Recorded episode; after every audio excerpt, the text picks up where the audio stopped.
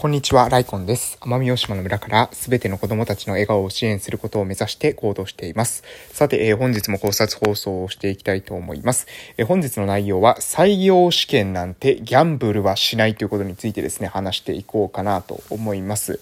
えー、まあ、この内容はですね、うん、まあ、ちょっとね、賛否両論ある内容なのかもしれませんけれども、まあ、私のね、え意見というかスタンス、まあ、私もですね、なんていうのかな、あの、あらゆることに関してですね、こう、グラデデーションで考えてるんですよね。こういった考えもできるんじゃないですか。こういった考えもできますよねっていうような、まあ、ある意味この思考の幅っていうんですかね、をなんか広げられるように、えー、ある種ですね、私はなんだろう、あの、その思考の幅っていうのをね、うん、まあ、あの、大事にしてます。えー、何を言うのかというと、すなわちですね、えー、例えば、まあ、世の中でですね、一般的に白だと言われているものとか、黒だと言われているものってあると思うんですけれども、その、まあ、あの、善と悪みたいなですね、えー、そのですね、その、いわゆるその白と黒でです、においてはですね、えー、まあ、世の中において白と黒と言われていますが、まあ、ある社会において言われていますが、えー、その社会だけがですね、まあ、なんだろう、その普遍の真実であるっていうふうには思っておりません。なので、えー、私はですね、極力ですね、その、えー、白の、えー、行ける先の先まで、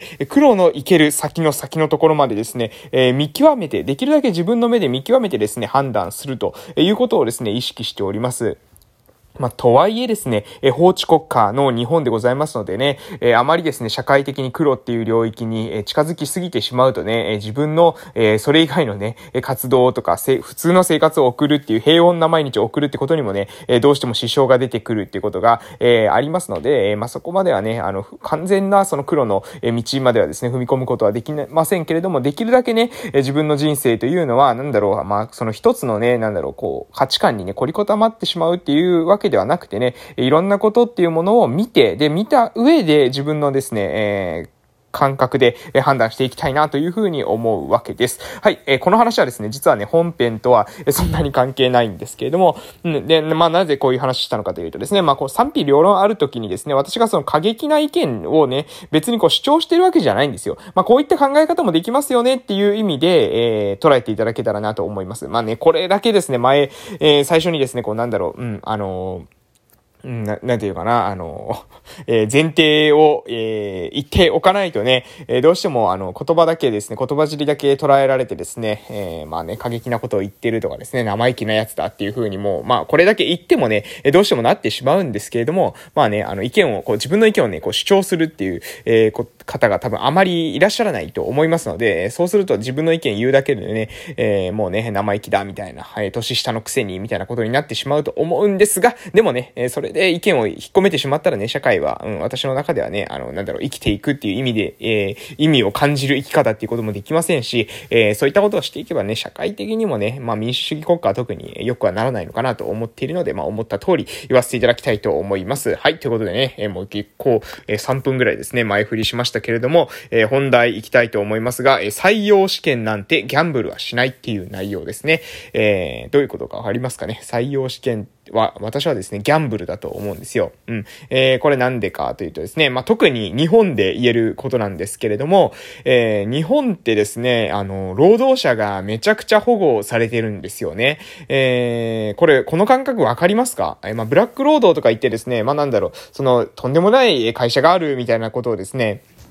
え言われる方もいらっしゃるかと思いますけれども、それにしてもですね、日本っていうのは、え雇用というのが、まあ、雇用というか、あの、労働者っていうのはですね、非常に、え守られた立場にあるってことも、えこれはですね、まあ、なんだろう、フラットに見てですね、世界をフラットに見ると、えそういった側面は、まあ、否めないかなと思います。えどういったことかというとですね、日本ってね、まあ、あの、簡単に言ったらですね、首がね、切りにくいんですよ。首が切りにくいっていうのは、リストラしにくいんですね。うん、あの、このリストラしにくさっていうことが、まあ、雇用の流動性をですね、えー、低下させていたりとか、まあ、様々なですね、えー、原因を、えー、悪い側面もあるんですけれども、それにしてもですね、えー、失業者っていうのをですね、出すっていうことがですね、社会的にまあ悪とされておりますし、えー、かつですね、えー、まあなんだろう、あるし、ある意味、その会社というものは、えー、個人を、えー、守っていくのが当然である、みたいなですね、えー、みんなの中のですね、その空気感っていうんですかね、価値観みたいなものが、その社会的なイデオロギー的なものがですね、えー、あるような気がしていて、え、その文化によるですね、拘束を受けているというわけでございます。ですので、え、まあ、うん、簡単に言うとですね、あの、雇用してですね、まあ、この社員ね、え、ダメだなと、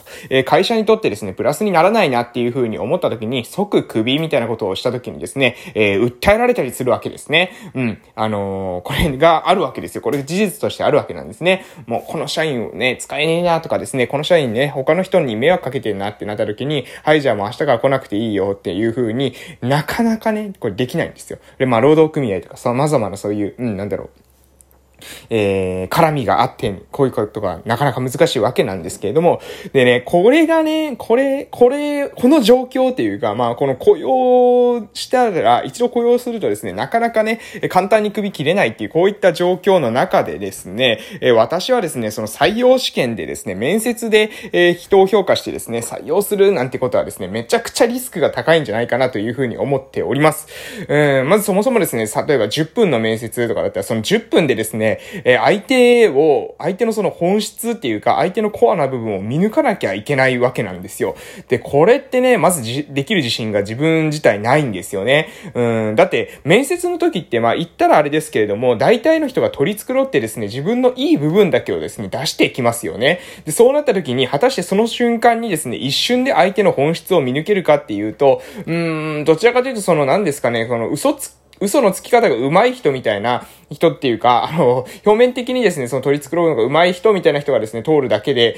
別にですね、その面接の評価がいいからといって、えー、採用した後にですね、その会社に貢献できるかどうかってことは、これですね、別に全然関係ないんじゃないかなというふうに思います。まあ、会社に貢献するっていう言い方じゃなかったとしても、チームとしてですね、一緒に活動していく上で、えー、その充実したですね、日々が送れるかっていうか、あの、お互いにですね、相性が合うかってことはですね、これは実際に活動を共にしてみないとなかなかね、わからないんじゃないかなというふうに私は思っております。なので、えー、私はですね、まあ、もし今後ですね、例えば何かしらの形でですね、チームを作っていくとかですね、えー、まあ、法人を作っていくっていうことになったとしたときに、まあ、安易にね、えー、採用したりはですね、採用っていうか、あの、何ですか、安易に雇用をですね、採用試験で面接して決めるみたいなことはですね、基本的に、まあ、しませんね。うん。えー、どちらかというと、え共にプロジェクトをしていって、で、そのプロジェクトをする中で、あ、この人はいいなっていうふうに思った方とですね、一緒に仕事ができるような関係を作作っていく手段として、まあ、法人とかそういったものを用いるってことはあるかもしれませんけれども、いきなりですよ。いきなりどこの馬の骨かわからないですね、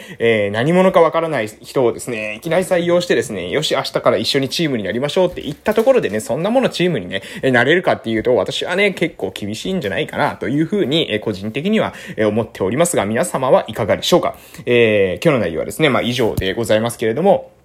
私はですね、まあ採用試験ってギャンブルだなというふうに思ってます。うん、あの、正直ですね、その採用試験をしたからといってですね、その採用試験の時の印象が良かったからといって、えー、その人と一緒のチームになってからね、えー、まあ様々な困難、トラブルが現れた時にですね、その人がどういった反応をするのか、どういった、えー、まあなんですか、えー、解決の方法っていうものを、その人が取るのかってことをですね、共にその苦難っていうものを一緒に過ごしてみないと、えー、ある程度のプロジェクトっていうのを一緒にですね、取り組んでみないと、その人のね、なかなかね、本質って見見えてこないと思うんですよ。やっぱり、うん、私も、あの、一緒に活動してて、えー、いろんな人と活動してきましたけれども、まあ、やっぱりね、あの、自分と一緒の、何ですか、そのペースっていうんですかね、えー、自分と一緒のその志、ペースを持ってですね、活動できる人って、えー、必ずしもですね、多くはないかなっていうのが個人的な印象です。まあ、まずね、えー、多くの人ってですね、えー、継続力がないんですよ。で、この継続力がないっていうのは、えー、なんていうかな、あのー、継続力がないとですね、何も成し遂げられないんですよね。当たり前なんですけど、これ。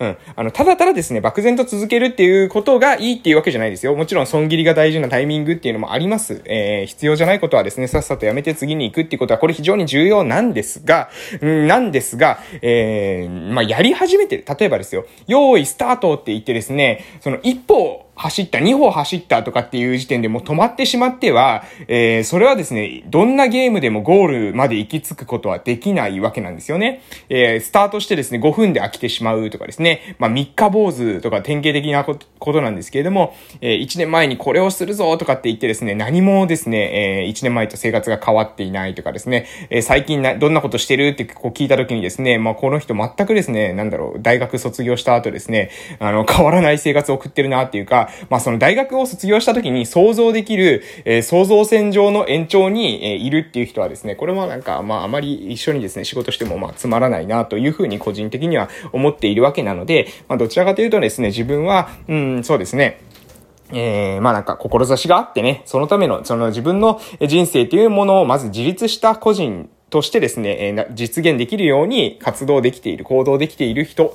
そしてそのために、ま、様々な困難が、え、にぶち当たってですね、その困難を乗り越えていく中でですね、自分っていうものの魅力っていうのを磨いていく人、みたいな、そういったなんだろうかな、まあ、これね、なかなかね、言葉ではできないんですけれども、うん、まあ、ある種、その、何ですか、圧倒的な困難の場数っていうのを乗り越えてきているかどうか、そしてそれをですね、乗り越える中でどう成長してきているのかっていうことに魅力を感じなければね、うん、まあなんだろう、安易にね、そうやってチームを組んで仕事するってことはしないかなというふうに、えー、思いましたということでですね、えー、今日本日の内容は以上でございます。えー、採用試験なんてですね、ギャンブルは私はしませんよと、えー、法人作ったとしてもですね、チーム作るってしてもですね、誰でもいいからとりあえず面接受けに来てください。じゃあはい、面接受けてですね、はい、あなた採用、あなたはこうとかっていうことはしませんし、まあそういったですね、誰でもいいような、その頭数を集めるような、まあビジネスっていうのは、まあしないかなというふうに思ってます。そういったね、なんだろう、そのシステムは別組まないですかね。それだったらまあ外注で済ませるとか、うん、なんかまあ別にあの雇用するっていうのはなんかリスク高いなと思います。そういったなんだろうな、あの、